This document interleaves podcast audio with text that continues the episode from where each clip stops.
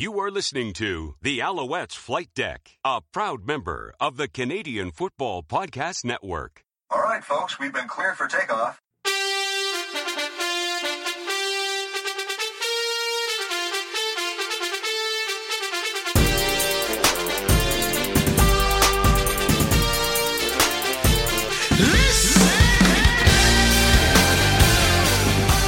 Welcome to the Alouettes Flight Deck, the podcast dedicated to Montreal Alouettes football. I'm Cliffy D. You can find me over at Twitter at Cliffy D. And I'm Tim Capper. You can also find me on Twitter, but at Repact. That's R E P P A C T. And this episode of the podcast is presented by our good friends over at SportBuff, where if you use the promo code ALS Flight Deck 10 at checkout, you will save 10% on your entire order. So if you head over to www.sportbuffshop.com, use the promo code, save 10%, and get a hold of the brand new 2023 CFL merch that they now have available. And the Alouettes Flight Deck is all over the internet.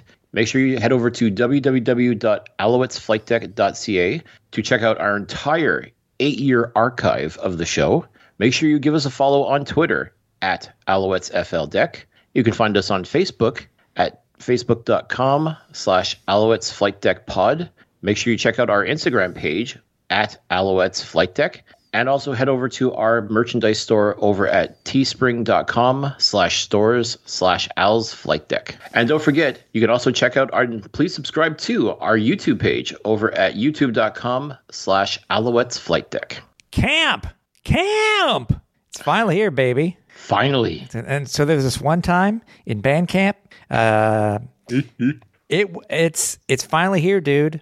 It fi- it's it's a little bit different from normal, you know, at least at least from last year with the whole strike thing and whatnot. Um, but it was nice being at camp. But day one, it's been a very long time since I've been at day one. Quite a while that I've been since, and cou- couldn't last year because it happened during the week. It just happened that the CFL had scheduled it because everything seemed to fit fit, fit into the schedule properly, where everything was on a uh, was on a Sunday. Um, but we made it, dude. We made it. It's funny. We got almost the same welcome that we did last year from the exact same person this year, which was amazing. Oh, absolutely.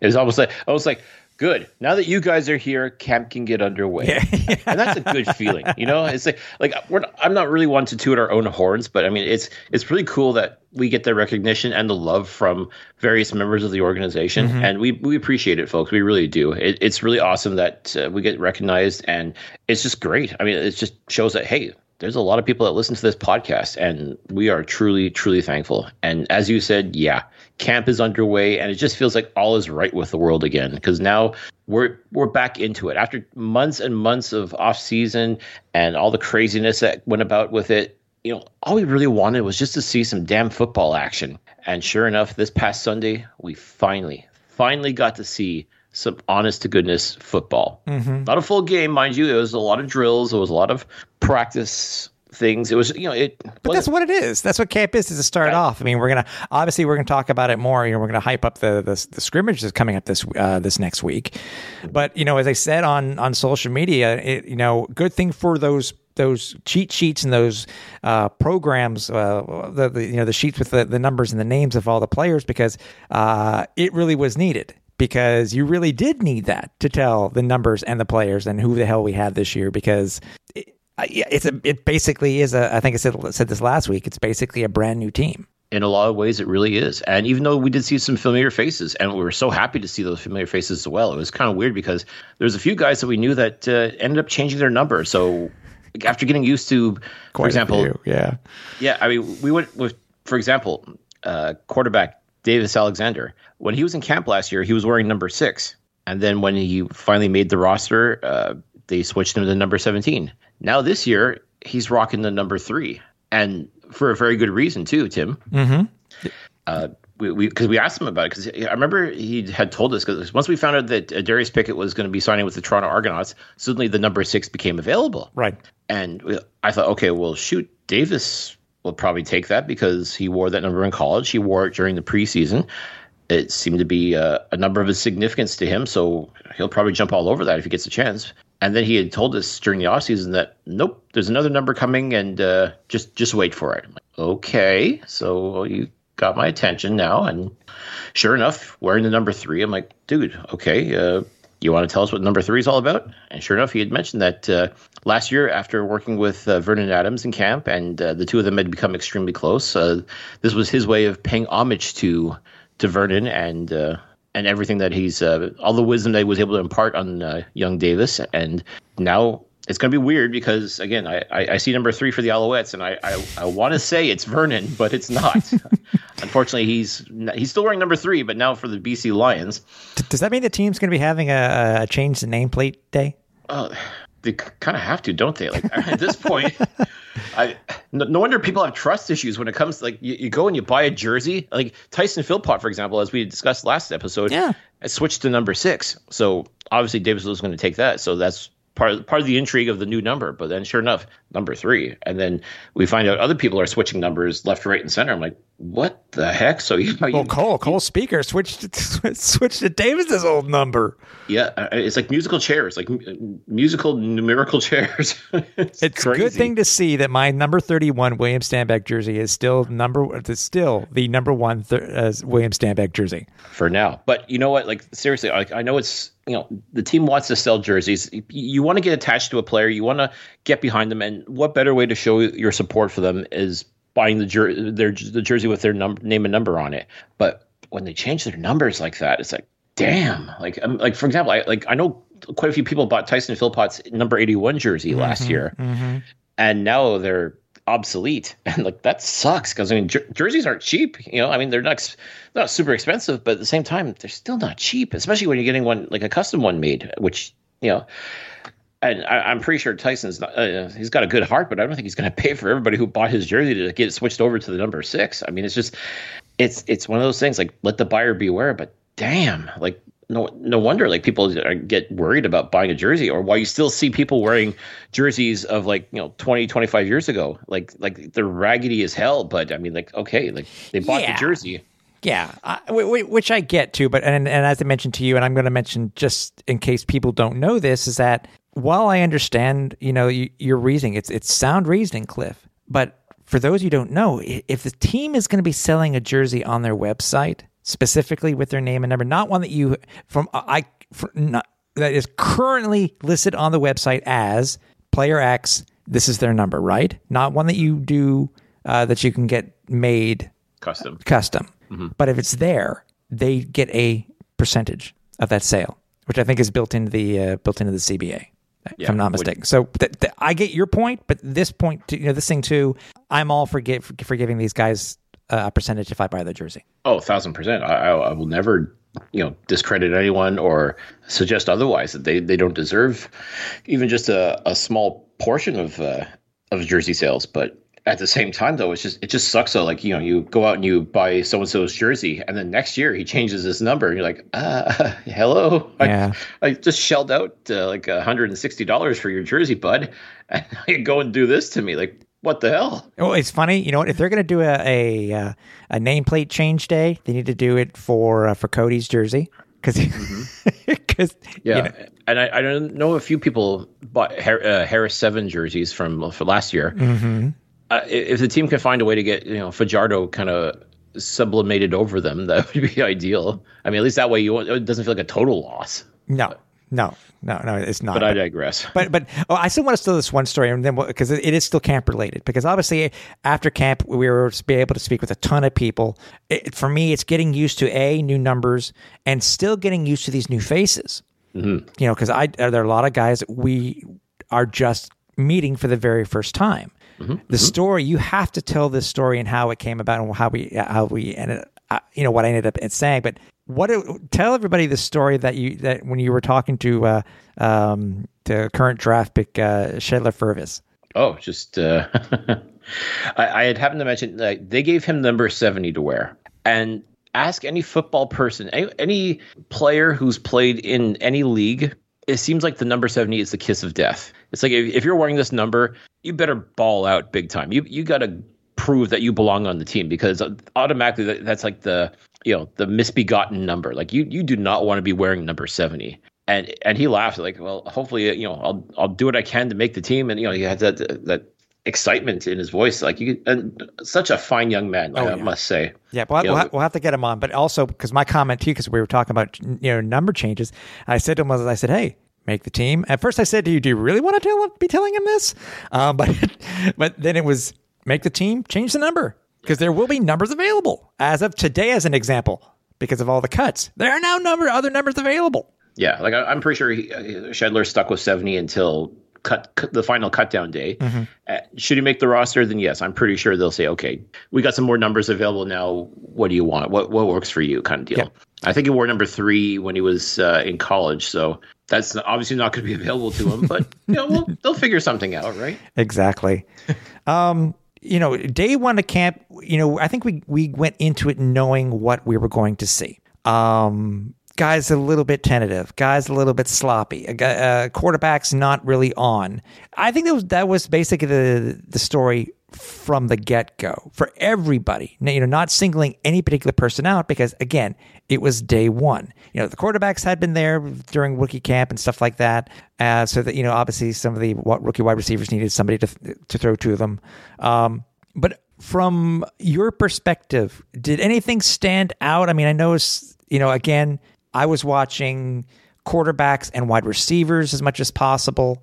Um, where were you looking at initially when practice started up?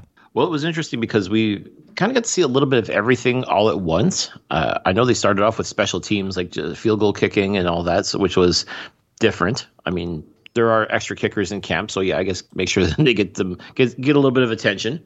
Uh, I mean, kind of like you, I was kind of focusing a little bit more on the offense because it seemed to be where we were sitting. It was folks.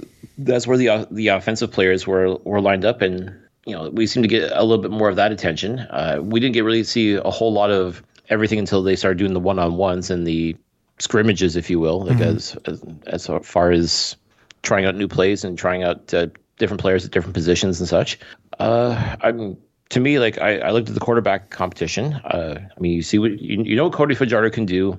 Uh, Caleb Evans, I was really con- uh, very curious to see what he could do. I mean, we know him primarily as a short yardage specialist, but I mean, he was able to throw the rock pretty well, and uh, you know, he, he made a couple of interesting plays, uh, got a couple of nice throws in. Uh, Davis Alexander, though, holy jeez, this guy's got a, a rocket. I for know. an arm. And by the way, you mentioned this. You weren't the only one who mentioned this. The dude looks svelte. I know you talked to him about this. Did, did he actually lose some poundage during the year, uh, during the offseason? incredibly enough, he gained some poundage. But, Seriously? but muscle. Let's not forget, muscle Okay, weighs okay. more than fat people. So, yeah, he he actually bulked up, but in a good way. Because I, I remember last year, yeah, he you know, I'll, I'll say it, he looked a little puffy, like not in a bad way, but like okay, he you know, it's like that like that freshman fifteen that you put on, like he looked a you know like Or, the COVID 20? for, for example. And listen, I'm guilty of that as well. Believe me, I, I'm not about to start uh, fat shaming anybody here. Like this, you know, rocks. Uh, you know, was it that people live in glass houses don't throw stones kind of deal? But we looked and he's like, "You're looking yoked, dude. Like, yeah, I mean, you're looking like." You know, looking strong, looking swole practically, but yeah, and he had mentioned like because we we looked at uh, he was listed at what 195 on the the sheet, and we thought that was generous, but no, I mean like he's actually in like the, the what do you say? I think he said 205, 206 range. Yeah. And but again, muscle. I mean, like he looks. I, again, it's kind of kind of hard to tell when you're wearing your football uniform, but I'd say he probably was looking a little more jacked than he was. I'd say this time last year, which Yep. Credit to him because that clearly means he's taking this seriously. Like I think he realizes that there's a golden opportunity for him to really make a name for himself. I mean, we, he he he was like the training camp darling last year, had an outstanding preseason, and then was able to make the roster, like make the practice roster, and finally got some playing time towards the very end of the season last year. But I think he's come into camp like almost like you know I could be QB one if you let me. If if I get the opportunity, I'm, I'm going to take it. So I, I love that. If, if that's his mindset, then I, I'm I'm all for it. I definitely think he's got the talent. I, I have said numerous times. I think he's extremely talented. He's still raw in a lot of ways, and I think if if this team really wants to get behind him and really give him the opportunity to become a superstar, I think it, for him it, it's there. It's there for the taking. He just has to realize it, realize, believe in himself, and just go ahead and whatever opportunities come your way, whether it's in training camp sessions or during the preseason games that the Alouettes are going to be playing. This is his time, and he's got to show that he's not just some you know flash in the pan. Like like he he is what we we think he's going to be, and I, I truly do think in the right environment, and I think Montreal could very well be the right environment for him to become a bona fide superstar in this league. Mm, yeah. Uh, um. Yeah. I'm, I'm trying to think of some other things too. I mean, it's it, you know, day one you really can't take much stock, and I mean, one thing we one thing we can say is we did notice that, uh, and, and this is not this is not something that nobody knows about. But I mean, it, you know, Chandler Worthy wasn't playing that the day one, but we found out why. He, You know, because of uh, of passport issues, it, and he was he literally just gotten into camp, mm-hmm. um, so he was he was sitting out day one. Uh, the Alouettes did put uh, Sean Jamieson, Reggie White Jr., and uh, Raheem Wilson on the six game injured list. Uh, mm-hmm. We figured as such for Reggie. Uh, we found out how much longer, and it's it, it sucks. It, it looks like Reggie will be able to uh, rejoin the team uh, for the uh, uh for the September October run, mm-hmm. from what he what he mentioned to us. Yeah, he said he, knees feeling good, but I mean he did tear three of those ligaments, like the ACL, PCL, and LCL. I think it was. Uh, yeah, that's crazy. I mean that that's no joke, folks. Because I, mean, I, remember us talking to him right the day he did it, after you know post game after he did it. Yep, yep. So and then Sean Jamieson, I'm not surprised.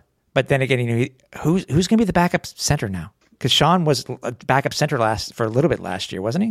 Or well, he was, was actually well, he was starting center yeah. until he got hurt, and now with, with the team signing Justin Lawrence, in there we go. Agency, that's it. Yes, yes, yes. I mean, that's going to be your starter right there, yeah. and then uh, Rodim Brown, who was a draft pick last year, I, I, definitely see him as somebody who's ready to take that next step. Like he was on the suspended list yet last year, and I think he believe he went back to school even in order to make sure that the Alouettes could retain him, so that come 2023, he'd be back in camp mm-hmm, and back ready mm-hmm. to compete. And that's a guy that I think truly has the potential to be a major star on this offensive line. Yeah. And if Sean Jamieson can't go for whatever reason, I think honestly the center position is more than fine because you don't forget you also have David Brown who took a few snaps at center last year as well and did not look out of place whatsoever. In fact, I think the only reason he got out of the lineup was because he too unfortunately suffered the injury bug. But this this right. O line has incredible depth this year. Oh, and I, I think it's funny too that we're actually putting Kristian Matte as a fourth option for center, which is crazy. Is it not? Well, I mean, but still, it just shows. But you're saying it just shows depth.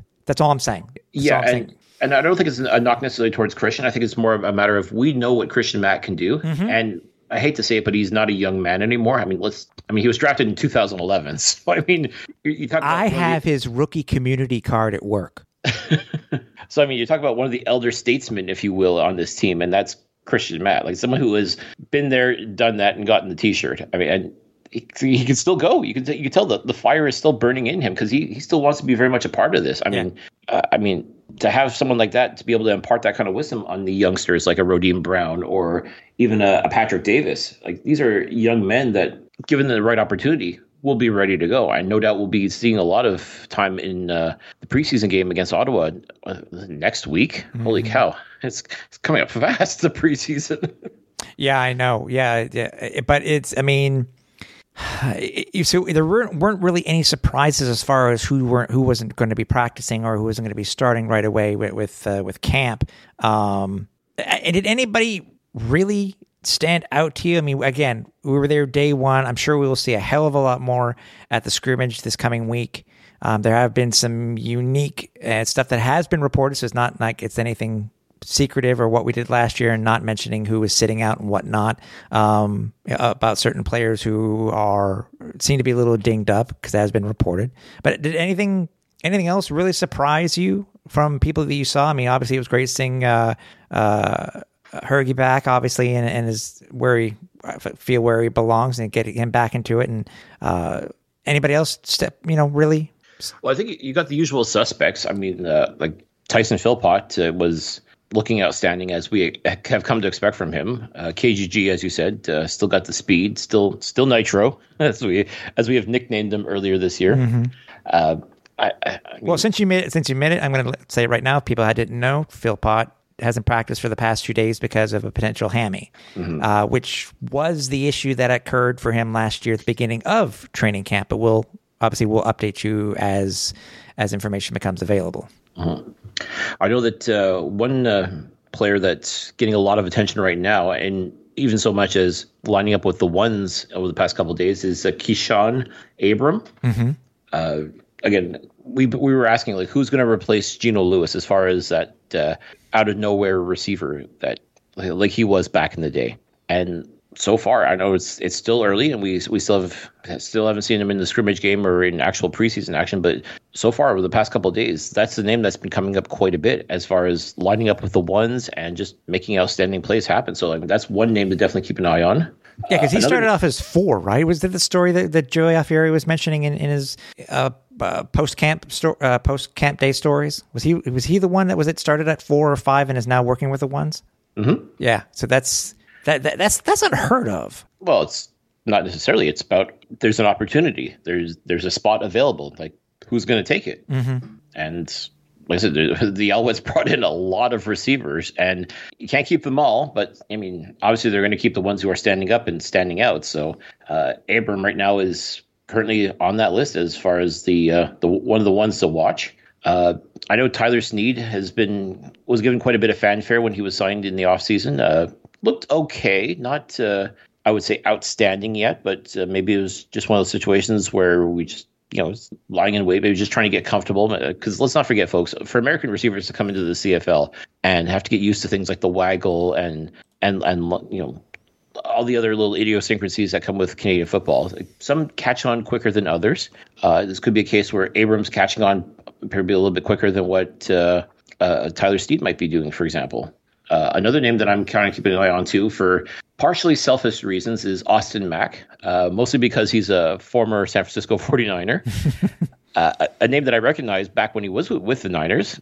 Uh, and now he's here in Montreal and curious to see if he's got what it takes to uh, to make it. Like it didn't work out for him in San Francisco, unfortunately, but uh, maybe he can get a, a, renaissance here in Montreal, if you will. So, you know, yes, there is Niner ties there, so I'm obviously interested. But uh, yeah, I'm gonna keep an eye on him, see what uh, see what he's been able to do. I, I, mean, that that's been one of the big keys this year as far as the receiving position goes, because losing a Jake Wieneke and a Eugene Lewis, not ideal, not not something you would necessarily want. But when you look at the the three national receivers that we have in Mayala, Philpott, and Julien-Grant, I mean that's that's some serious talent right there. And then you've got Greg Ellingson kind of bringing up the rear. Mm-hmm.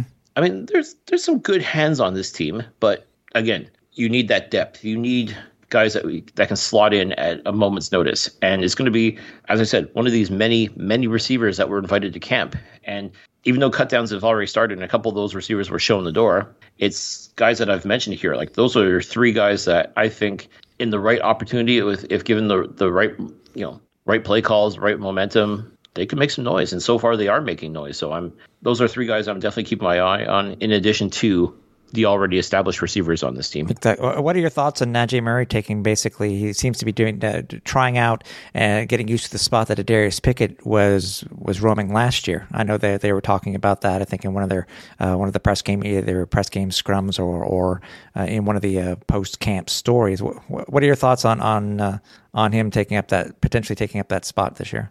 Not surprised at all. I, I mean, Najee is a, a, tremendous player, and unfortunately, he got hit by the injury bug last year, so we didn't get a whole a chance to really see him capitalize. He had a, a great 2021 season, and unfortunately, it didn't quite take off in 2022 like he had hoped it would.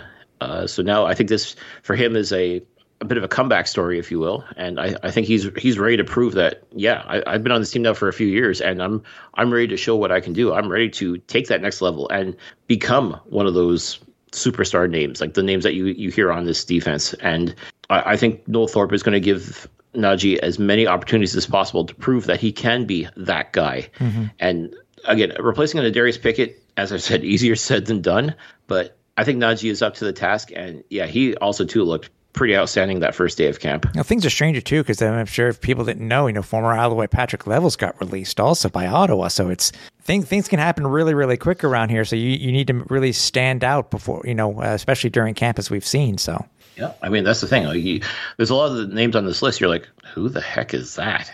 But then, you, yeah, once you but once you see them in action, and then like you see so and so making an outstanding play, you're like, what? Who who did that? And you're like, number forty, you know, five. Oh, oh, okay. Well, all right. Now I'm paying attention to number 45 now. Or, oh, 96 is due. Oh, okay. All right. Well, you're going right back to that list, that, that, uh, that program, if you will, to see Mm-hmm. who's so and so because I don't recognize him. But sure enough, uh, yeah, Yeah. yeah, okay. So Yeah, if you're going to the, if you are going to go to the scrimmage this Saturday, make sure you grab one on your way in because it will be needed.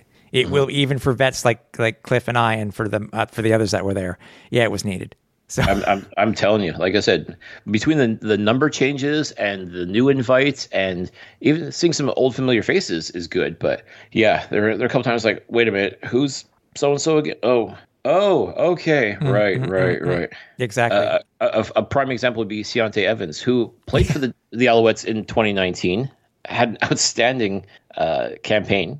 Uh, left in free agency. I think he signed with the Hamilton Tiger Cats, uh, and it didn't work out. Well, I mean, he was oh he did he did a fine job for the for the Tiger Cats, and lo and behold, ended up back in Montreal and did not look out of place again. Look looked outstanding. Like he he looked like that superstar that we saw in 2019. So imagine bringing back uh, Ciante Evans and having Najee Murray by his side in the boundary. Uh, whew, okay, well, guess what? I, I know I said that the linebacking core was one to watch, like one to really keep an. I was going to be keeping an eye on, and I still am.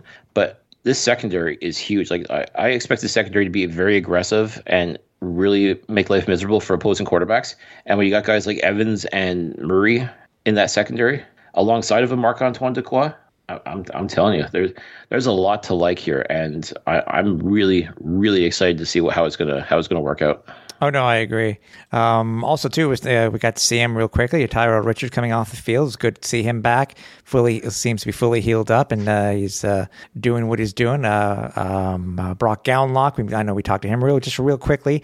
Uh, Yeah, that's another guy that, as we've said, I'm we're expecting big things out of him because of what he did in training camp last year, and once again the injury bug. I'm I'm, I'm telling you, Tim. There's so many I know, man. I know. outstanding players that last year just were not lucky when it came to that. We're just bitten by the injury bug, and Brock is definitely a prime example of that. And this is a guy that can definitely cause a lot of damage. And Well, I'm sure everybody remembers the last preseason game what he did. exactly, And by the way, wasn't that wasn't that versus one of his current uh, uh, teammates? Was it wasn't that against Caleb Evans? I'm pretty sure it was Tyree Evans. Was the it other Tyler? I couldn't remember which which who was against. So I, I mean, it's it's crazy like that. I mean, even even this year, like when you think about the fact that uh, Brian Harlemana is on the same team as Cody Fajardo, who he terrorized when Fajardo was with uh, the Rough Riders. Like I'm sure Fajardo's now was like, oh, good, he's on my side, so I don't have to look under my bed for this guy at night.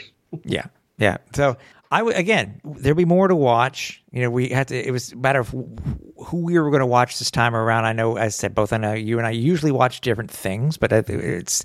Uh, I, I was pretty impressed with with day one at camp. I really was. Uh, just again, it's just getting used to these guys. You know, the weather was weather was perfect. Um, you couldn't ask for any much more for our first day at camp. No, and being able to talk with so many different people, not just players but coaches as well, oh, and other yeah. admin people. I mean, it was just just it, it felt like a, a family reunion, and that's the awesome part is that you, you go and you talk to these guys, and they want to know how your off season was. They want to, you know, they're asking about you know how are the, how's the flight deck going? Like how are how are things there? And just being able to tell them of what we've been able to accomplish and seeing the excitement in their eyes, and like yeah, yeah, that's great, that's great, and you know to me, it feels like they want to be able to provide us with great content and great stuff to talk about, and we want to let them. We want to let them provide us with that great content. So, I, again, I, I think everybody is truly excited, truly ready to see what this team can do. I mean, there's a lot to work with here, so. Mm-hmm. It really is just going to come down to what you do during these camp days. You know, it's it, it's a grind. There's no question about that. You ask any of the players, whether they're a veteran or a rookie, it's a grind. And all you want to do is just go out there, ball out, do the best you can, and just win that job, win that spot on the roster, and just be able to say, yeah, I am a member of this team. I belong here, and I'm going to show that I do belong in the conversation as well. Yeah.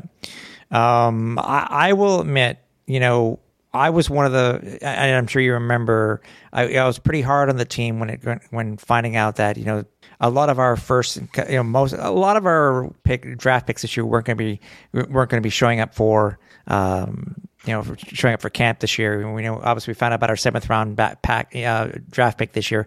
He won't be coming because he just signed a big contract with Cincinnati. Um, but it was nice to see our first round draft pick today, uh, Uguak. Um, signed with the Owls, uh, and at, as it's been reported, it was for two years plus a, a, an option year. So he's already on the roster. Um, you know, I'm curious to see how this guy fits in and how well he does getting used to the Canadian game. Because let's not forget, uh, a few months ago he was playing in the national championship game down in the states, and now he's a member of the Montreal Alouettes. I think he wants to. I think he wants to forget about that national championship game. Do you remember the score of that game? Yeah, yeah. If you were a TCU guy, you were not having a good day. Uh, Maybe But- he remembers more or less the semifinal because they actually smoked. You know, he, he actually they, they sm- who did they play in the semifinal? Either way, whoever it was, they smoked, and they, but then they, they themselves got smoked by Georgia. Um, I, I think it was Michigan. Didn't they smoke Michigan? I think it was man. I'll have to go back and look, but yeah, you're probably right. right. But but still, uh, but you know, he's, he's uh, Edmonton, Alberta native. He's only 23, so I'm curious to see how how how he how well he gets accustomed to the uh, to, to this defense. Yeah, as as as you all as we all know, this defensive line is practically a murderer's row of talent. I mean, there, there's definitely some incredible names on there. Uh, I mean, guys like Nick Usher, Armando Sewell, Jamal Davis. I mean, these are heavy hitters, guys that can really make life miserable for opposing offenses. Mm-hmm. By the way, And then you- new number nine, Jamal Davis. That's right. See, again, this all, all comes back to everything is old and new again kind of deal. It, it, it's hilarious. I mean, but yeah, uh, for Uguak to get in, into this lineup and get a chance to really work with a lot of these guys, I think is going to be so tremendous. And I, I, again, I don't want to put too much pressure on, on this young man, but you know, I, I- think he wants to prove that he can be that guy here in Montreal, mm-hmm. and I have to believe he's going to get every single opportunity available to him in order to do so. So now that he, now that we know that he's signed, sealed, and delivered, I'm looking forward to seeing him. You know, I, I, I fully expect that you know he's going to take a day or two to get his get his bearings here in Montreal and get used to the Canadian game. But come the the scrimmage game on Saturday, I, I'm hoping to see him in the, in there, and I just want to see what I want to see what this guy's all about. Yeah, for sure. And by the way, uh, I know you wanted to mention too that uh, not only did the Alouettes sign uh, sign him to the roster, but the Alouettes also had their CFL mandated uh, releases uh, down to I think the roster down to seventy five players, right? Uh, yeah, quite a few names were released. Uh, uh, most notable names, though, would be, uh, for example, Ronnie Blackman, who was just signed a couple of weeks ago uh, to much fanfare, and it just didn't quite work out. Uh, unfortunately, uh, Rashard Harding, uh, someone who we'd been keeping our eye on as well and expected big things out of, T2, for whatever reason, uh, couldn't crack that uh, linebacking core, so that's unfortunate.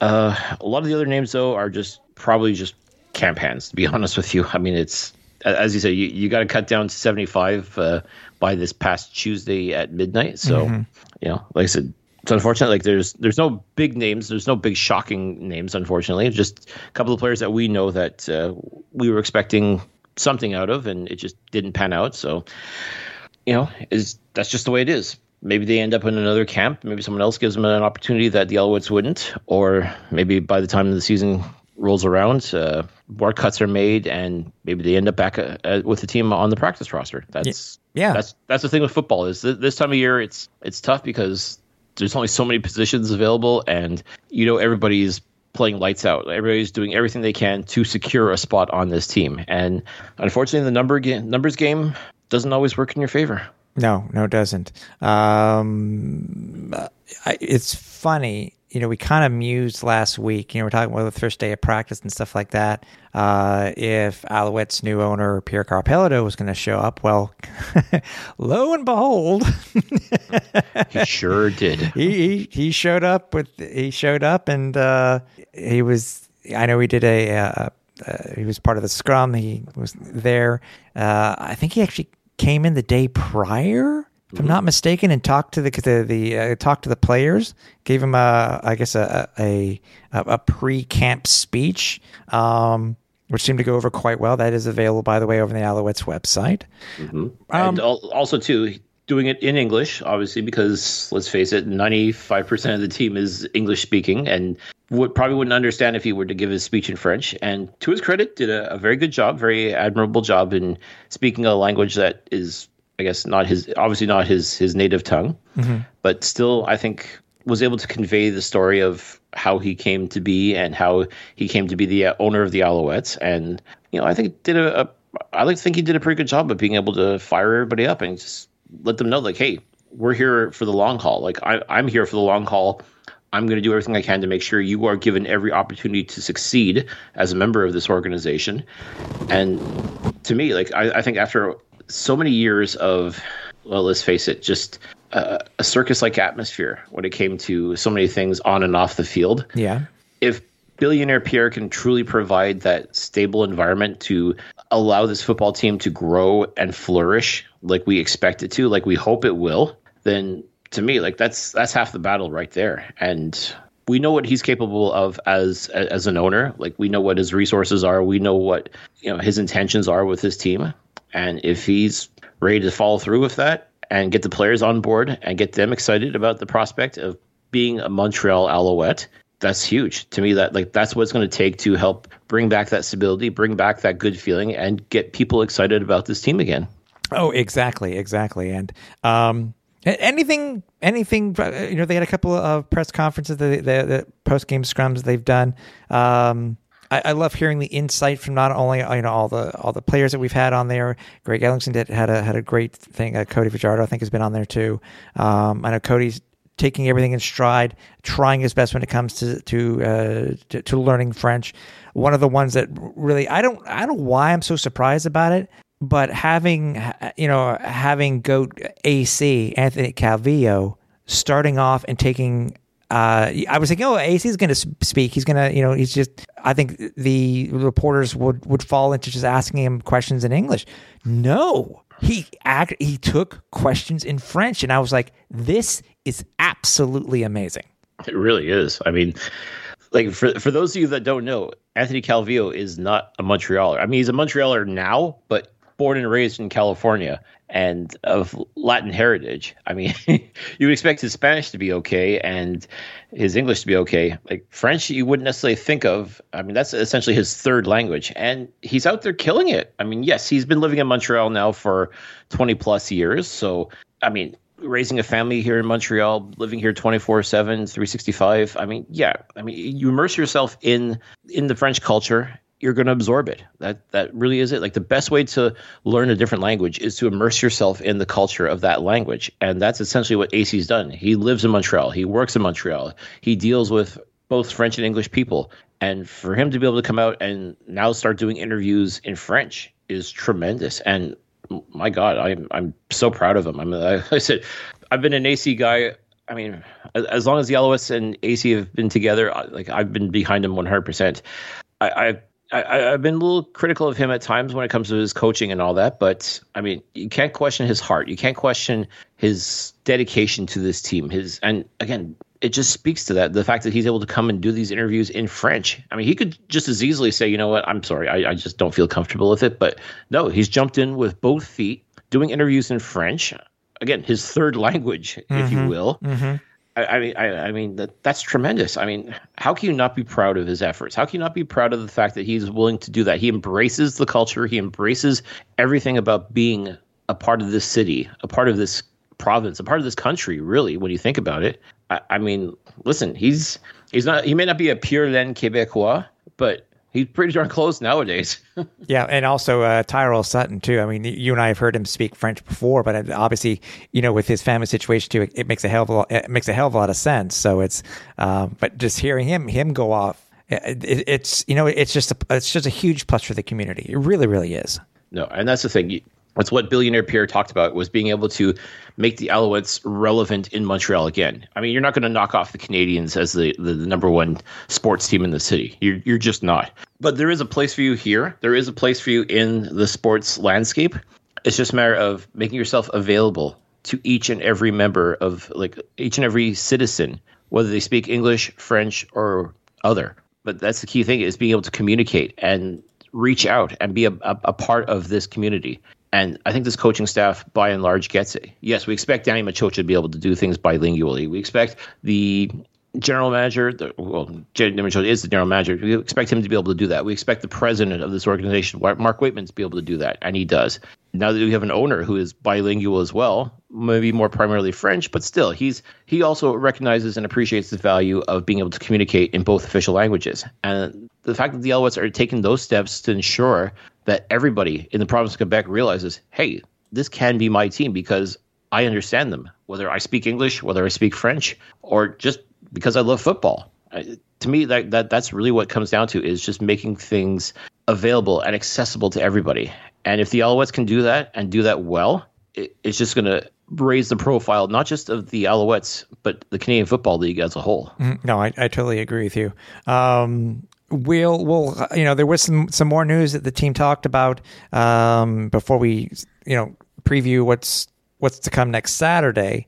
Um, but the team finally officially announced the theme nights for 2023 Cliff, and you, you know they really have been hyping up uh, what's to come on the home opener on June 10th. Um, it I, I am hoping, hoping, and of all times, this is one of the times that I hope that the hype is real and it comes to fruition. You know what I mean? Because it's you know Videotron being the partner. Um, obviously, you know, foot, you know, the preseason game on the second, June second, uh, they had their buy one get one free ticket offer. Um, but the home opener itself, dude, uh, rally towels. They're bringing back Alouettes beer, Cliff. Oh yeah. For a second, and they call say with a special touch for the diehard fans. I don't, we don't know what that means, but we'll find out. But and then they go, most importantly, a major halftime show will soon be announced, as well as the local band that will be hosting the pregame. This this is Grey Cup type of stuff here. The the hype that they're giving for this for this home opener. And we Yep. and we joked a few weeks back about who could this who could this halftime act be? And I just just for for giggles, I just went out and put it on social media. I said, you know, simple plan. Wouldn't it be funny if it was simple plan? Because home, you know, they they are. I think they're in the process of doing a new. I think they're st- they are still active and j- they are homegrown, internationally known. That would be pretty cool. But I guess we'll, I guess we'll find out. Uh, I guess within the next few weeks. Yeah. Like last year, the BC Lions kind of set the bar pretty high when they had, I think it was OneRepublic playing their home opener. I mean, that's no small feat when you think about it. And, you know, I don't know if it generated necessarily more sales or not. And I, I do know that a lot of people really got into the the whole tailgate atmosphere around BC Place. Not, you can't tailgate in the traditional sense, but they had uh, like uh, a concert stage set up with other acts that were performing. Uh, they had, uh, you know, alcohol sales. They had uh, uh, food trucks, if I'm not mistaken. I, I know they did they did quite the whole to do, if you will, outside of BC Place. And then once you got in, and then okay, we got OneRepublic, who is you know a pretty well known band who's even played a Grey Cup halftime show. Uh, you got these guys opening the the, the season, like the, for the season opener. You got these guys playing. So I'm not saying Montreal has to attain that level necessarily, but with all this hype and everything, you better bring out a true name act. Like I'm, I'm not these, you know, franglais singing Quebec bands that you know are notorious for being on uh, Sequa or something like that, like the, the the local radio stations. Like you need a true name band, and I mean, Simple Plan would fit the bill. They would definitely check off the boxes as far as something that would be known league wide, nationwide, if you mm-hmm. will, too. So would it be them? Could it be something? But it would have to be someone of that caliber, if you will. I mean, we're, we're not going to get Led Zeppelin playing. a- No, playing, no. playing. a There will be, and, and this is just me. This is just me musing. I I think there will be some ties. I think this will be inter, an internationally known group or person with ties. So to uh, the ties to Montreal and to Quebec. It so, would make sense. I, I and I don't think it would be Celine Dion either, even No. though that would definitely. Oh, wow, also- that really would. That really would. would that would be something that you? Yeah, I, I understand what they're trying to do. They're trying to get you know gain hype and and uh, potentially like they did for the uh, Putin helmets is create FOMO. They, that's what they're trying to do, and I completely get it. I completely get it.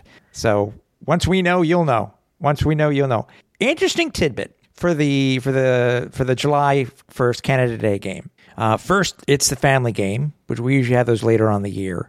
Uh, it's the Purolator Tackle Hunger game, so I'm, I'm expecting the Grey Cup to be in the in the uh, in the stadium. So if you want to take a picture with that, uh, they're doing their hot dog specials. Um, you know, kids uh, five dollar tickets for ch- for kids under sixteen. Um, but one of the things that they did not mention on the website, but did uh, on the English side of the website, but did mention on the French side of the website, is what got me more hyped than I thought I would be because I, you know, I read through the uh, through the presser, and then I was like, oh, and then oh, the Alouettes for the first time since 2014, Cliff are going to be unveiling a brand new third jersey. Hmm. Interesting. So And I guess the I guess the question too is if you're going to bring in another jersey, obviously you're hoping that fans are going to be want to be able to buy said jersey. So are you doing a brand new jersey or are you bringing back a classic jersey? Like what when because when it comes to a third uniform, it could be any one of those things. So wonder what it's going to be. I know. I, I'm curious. I'm curious to know. I mean, it's this will be the this will be the ninth uh, alternate jersey that the Alouettes have worn since '99. So if you're curious to know the list, you can head over to my social over at uh, uh, over at Twitter, uh, over at Repacked, and you'll you'll see it there. But you know, I, I just memory. If memory serves, I swear. And I don't think I don't know if this has anything to do with it or if it's tied into it in any way. I know the Alouettes were trying to do something for the 75th anniversary that ended up getting canceled in 2020. Uh, I don't know if, if it has anything to do with that contest that was done back then, but I guess we'll I guess I guess we'll ha- I guess we'll find out. We will find out. So As uh, Canada Day. So I mean like, you know, what, what better way to celebrate our nation's birthday than with new clothes? Um, uh, Music Québécois night will be on July 14th. Um, they're going to have uh, live music from local bands will be played at halftime. Uh, this is a big one, and I think this is part of the PKP. Um, uh, what what do I call it? Uh, um, Rain. yeah, not necessarily rain, but it, influence. Influence. Okay. All right. July 30th, uh, our first CFL Sunday Night Football, Cirque du Soleil. Really? They're going to be the halftime show, and they're going to, and currently they are, as many of you may or may know, Cirque does have a, a show that they do here during the summer uh, summer months here in Montreal over at the Old Port, and they are doing their currently the show that they're doing there is Echo. That's what they're going to be. They're going to be part of their performance is going to be based off what they're doing currently here in Montreal. That's that's that's huge. I'll say you don't have to go all the way to Las Vegas to watch Cirque du Soleil now. No. You just go to the Alouettes game. No. um, Friday and uh, August 11th, uh, Friday Night Live. It's going to be country music night. Uh, are we getting the same guys that the that they had at Grey Cup? oh God, I hope not. or uh, with we'll probably end up with like Steph Carse. You know, I don't know if you remember, but that was No. the guy who did the uh, the French Canadian version of uh, Achy, Achy Breaky Heart. No. I, uh, oh, vaguely, vaguely. Yeah, vaguely. I do. Yeah. Yeah, I, I, one of those if you know, you know kind of things. Yeah, but, yeah, yeah, yeah, yeah. I, I, I mean, I guess it'll be somewhere in the middle. What, what, once again, I'm, I'm I'm not expecting uh, Garth Brooks to come out and perform because he's not Quebecois. No. But uh, No. I, I guess you know, there's I guess there's a market for that. And you know what's funny? It seems like every CFL team uh, when they're talk- they've announced their theme nights, uh, it seems like every one of them has a country night. Like, is this like a is this like kind of like this all in hashtag that's being used on Twitter? Like, there's some sort of iteration of it from team to team to team. Like, for example, like the Alouettes use Al's in. Uh, the Redblacks are now using all in, and then the Roughriders using all in green. So by that same token, I guess every CFL team has to use all in in some way, shape, or form. And by that same token, they also have to have a country night as like designate one of their games as a country night. Is is that a new CFL mandate? Can someone clear this up with us? Uh, yeah, please. Uh, September 2nd is going to be the fan appreciation fan appreciation game. Um, uh, giveaways, uh, halftime. Our, I think it's our annual Alouettes cheerleaders halftime show. Uh, student night, which I think is is done really really well uh, for the Alouettes. Uh, that's going to be September 15th. Um, where uh, special discounts for students, uh, five dollar beer during pregame, and uh, the uh, annual BMX show, which is done at halftime. Uh, then Thanksgiving Day, yes, th- this is our celebration. Thanksgiving, um, it's our classic. Um, again, versus the Redblacks. Uh, I don't know what else I could be doing that day. I know the week that weekend is the season ticket holders uh, event. If I remember correctly, I think it's on the eighth or the seventh. I have to go back and check. 'Cause I know the Alouettes have already announced that. Uh, October twenty eighth, uh, Halloween. What are you going to dress up as? Oh man. Well, now I've got time to plan, right? So Yeah. I got I got to come up with a fire costume, I guess, as the kids say. There you go. Oh, God. Um, Speaking of kids, that also is a family game, so you're right. tickets will be five dollars for the kiddies. That's right. Uh, special Halloween halftime show with the cheerleaders again. Uh, this, and the stadium will be decked up for the occasion. Spooky. Ooh. I don't know what that means. I guess we'll find out. I'm curious to know if they're going to bring back the lights, the lights that they've had over the past couple of years. Well, shoot, I hope so. I We'll mean, see. I think it, I think it added a little bit of, of uh, ambiance to that stadium. Uh, but that's that's it. Those are the uh, all the theme nights for the uh, any particular one that you're you're looking forward to. I mean, for me, I think it's the home opener. I'm curious to know what the hell's going on, and then obviously the game versus uh, uh, where they're unveiling or going to be wearing their uh, the new third jerseys. I mean, those are like, yeah, definitely two games for sure that people are gonna. They want people attending those games because, yeah, they're pimping them out something fierce. I mean, whether it's the the the the excitement of who could this big act be, mm-hmm. and then you've got another game where you can see a new third jersey. I, I mean, there's excitement in that as well. Uh, I think the Cirque du Soleil show has potential to be interesting as well because we know it's Cirque du Soleil. It can be quite the production. How are they going to be able to pull this off during halftime? I'm not sure, but you, you've got my you got my attention. I'm, I'm curious. And of course, Thanksgiving. I mean, you know, we always get excited about the Thanksgiving game. I mean, it's such a great atmosphere. I mean, it's the long weekend, so much stuff. I mean, like, we've so far been blessed more often than not with really decent weather for the Thanksgiving game. I, I mean, usually it's still pretty sunny out despite being in October. Uh, usually the temperature is ideal. I mean, not uh, not too hot, not too cold. I mean, there there have been times too where we've been. We've had everything, dude. We've been sitting in rain for, for Thanksgiving. The only thing we haven't had was snow for Thanksgiving game. Shut your mouth. Uh, I'm not I'm not looking for We've it. been get me lucky. wrong. We've never had snow at an Alouettes game. Thanksgiving game. Uh, well, Alouettes game, period. We we've had snow during playoff games. We've had snow. Uh, Yeah, but we like haven't had game- one. But we haven't had like a like a western snowstorm, that type of thing, where it's snow on the field. You can't see the numbers. Uh, you know, you know, like people wish Grey Cup would always be. You know, just you know what I mean. Well, the closest coming to that would be the 2014 Eastern semifinal. Like, yes, they did clear the snow off, but I mean, there was a That's there was a ton of snow for that, That's fair. And, and that gotta- added to the atmosphere too. yeah, yeah, so that's, yes, that's fair. we we've gotten snow during a game, just not during a Thanksgiving game. So, no, no, no. Please, no. We've had rain, but you know, yeah, that's not fun. I No. mean, football is fun, but not when it's like raining cats and dogs.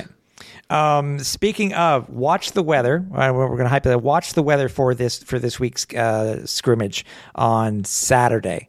Um, it's supposed to be. I think as of we're taping, uh, cloudy, high of twenty.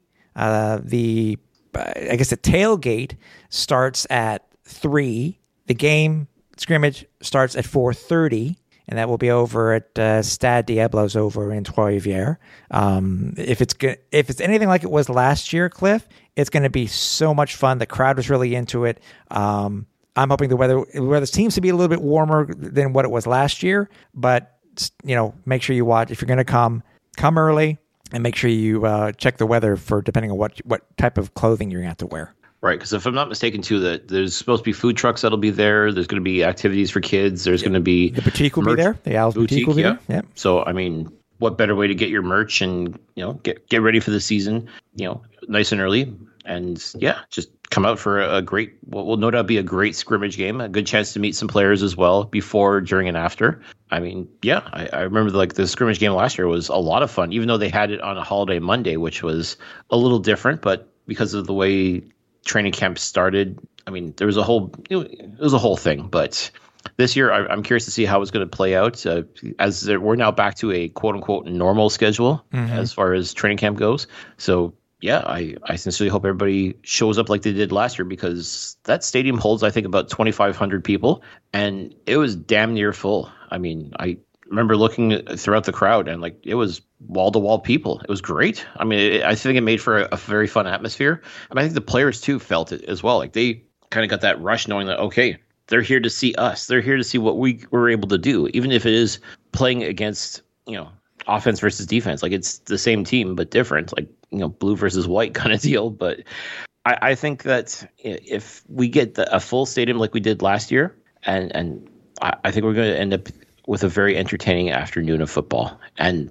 folks, this is what we've been wanting for the longest time. I mean, we we finally got a little taste of it this past Sunday. It was great. Uh, if you've been going to the sessions in Trois Rivières, then it may not have quite that excitement and fanfare as it would, uh, say, on a weekend. But I mean, Saturday is going to be where it's at. Like this is your true opportunity to see an actual football game, if you will, with your team, with the players that you we, we've been talking about, and seeing how it's all going to come together. Seeing the hard work that they've done throughout the week, you're going to see it manifest on Saturday. And come out and support this team, folks. That's that's really what it comes down to. Is come on out to Trois-Rivières and check out these Alouettes in action. Exactly. By the way, uh, just one quick thing which I hadn't mentioned to you, and it, it's kind of a it's related to Percival Molson. I was uh, I was walking around during work uh, at, during lunch um, while Like I was at work. Yeah, I know. Yeah, uh, while I was at work, um, and I just I mean I'm just you know literally just up just down the hill from from Percival Molson, Mm. and I knew they were starting to get ready already. You know how I knew Cliff because the company that does the deliveries for um, for Lacage that sets up the, the Lacage section over Percival Molson was already there bringing in uh, supplies. Ooh, okay. So I thought that was pretty interesting. And also, just out of, I just happened to, to notice this too as I'm going over their webpage. You know how the section that we usually sit in and at the uh, it is uh, the we're able to get our um, internet if we want to sign up through the thing is usually through Telus, right? That's right. You know, it won't be the Telus Telus uh, uh, Wi-Fi zone anymore. It's currently Fizz. Oh, Fizz uh, Telus is, should not be in the because I, I thought they they were uh, I thought that they were a league wide sponsor, but I guess they're a team sponsor because it's they're nowhere to be seen on the uh, on the Owls website now. Nowhere. So hey, I, and I, I'm sure billionaire Pierre, owner of Quebecor, which is owner of Videotron, Oh, yeah, which is owner of Fizz. exactly. I'm sure he had nothing to do with this. Nothing at all. I think it's pretty funny though. It's hey, if if the the the, the PKP uh, thing is able to come about and, and you know bring in all these these wh- whoever's going to be the, the group that's going to be playing at the at uh, the the home you know the home opener and and you know the PKP effect. Hey, so you know what the owner's using what the owner has. And that, that's all I, that's all you can ask for when it comes to an owner. So Well, that's it. We, and he's talked about it. he he knows he's going to have to foot the bills. He's going to probably take a bath for the next year or two as he you know fully integrates himself into this team and puts his own sort of molds it into his own sort of vision with the idea that as this team becomes successful and stays successful and the stands get filled and people are buying merch and buying season tickets and you know just buying into the Alouettes in general eventually things will turn around and god forbid this team actually starts making making money for for billionaire Pierre. Mm-hmm. And if that if if it's going to take something like him going all out right away and making an impact right away that that's what you got to do like you you got to stand up and stand out simply put and it, it all starts that that home opening game sponsored by Videotron. I mean, that's his company. He's putting his stamp already on the game with that alone. Now, whatever act he trots out, I mean, as I, as we said, it, you can't miss with this one. I mean, it's got to be a truly known act, and if that's what's going to take to fill the stands, then so be it. At this point, get them in. However, you can get them in and get them watching football. And if the Alouettes play an outstanding football game and convince them, oh man, I had a blast at this game. I'm definitely coming to the next one. Or you know what? I'm I'm ready. I'm ready to go ahead and I'm going to get myself some season tickets or buy one of these ticket packages that are available. I mean, that's what it's going to take. And the fact that he's able to invest in this team and see it through as he says he's going to, I mean, that can't help but make you feel good inside. That can't help but make you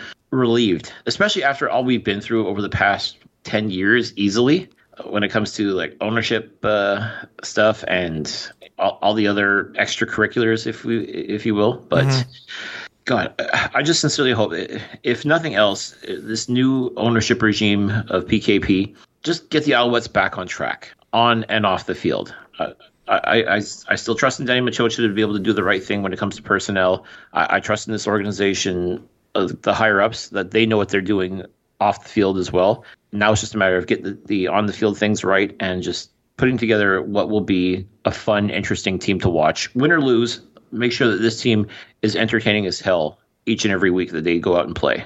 Exactly. Should be fun. So if you're coming out, let us know uh, on social media that you'll be heading out to uh, Trois-Rivières for the uh, scrimmage.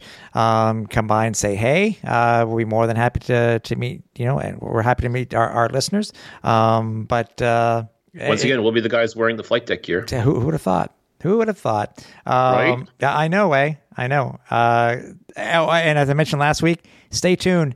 Next couple of days, that uh, that tease that I made for about that new piece of merch should be out available soon. So uh, stay tuned for that. So Cliff, I'll talk to you soon, brother. Uh, and uh, we're gonna, I'm sure we're gonna have fun at the game on Saturday. Uh, so for everybody here at the Alouettes Flight Deck, for Cliffy D, I'm Tim Capper. We're on final approach.